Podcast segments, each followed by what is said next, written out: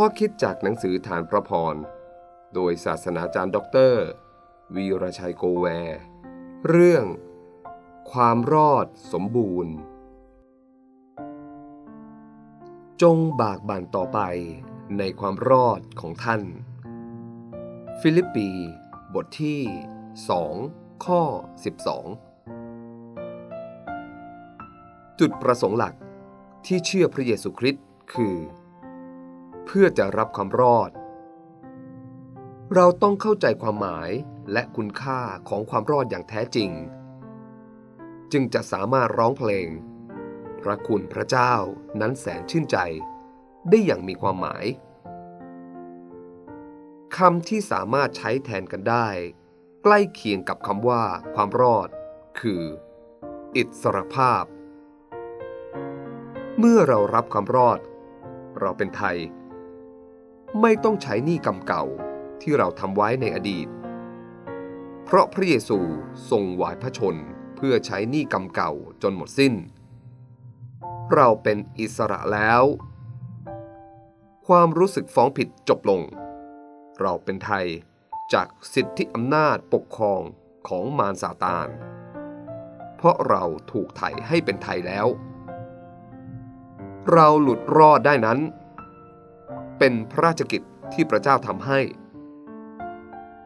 เราไม่อาจเป็นไทยโดยการกระทำของเราเอง แต่เป็นฝีพระหัตถ์ของพระเจ้าทางพระเยซูเพียงผู้เดียว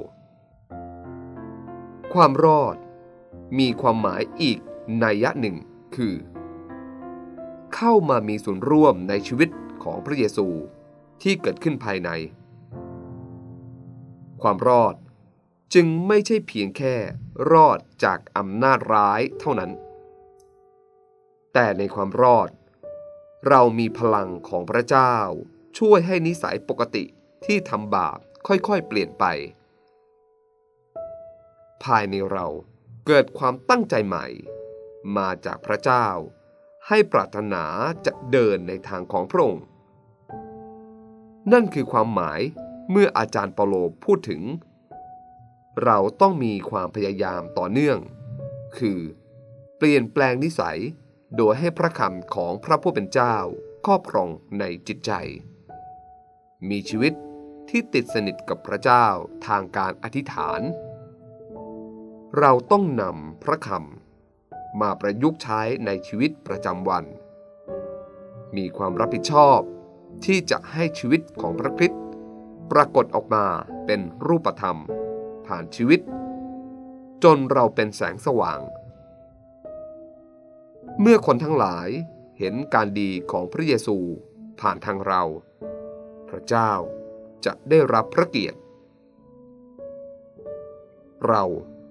ผู้ได้รับความรอดระยะแรก คือหลุดพ้น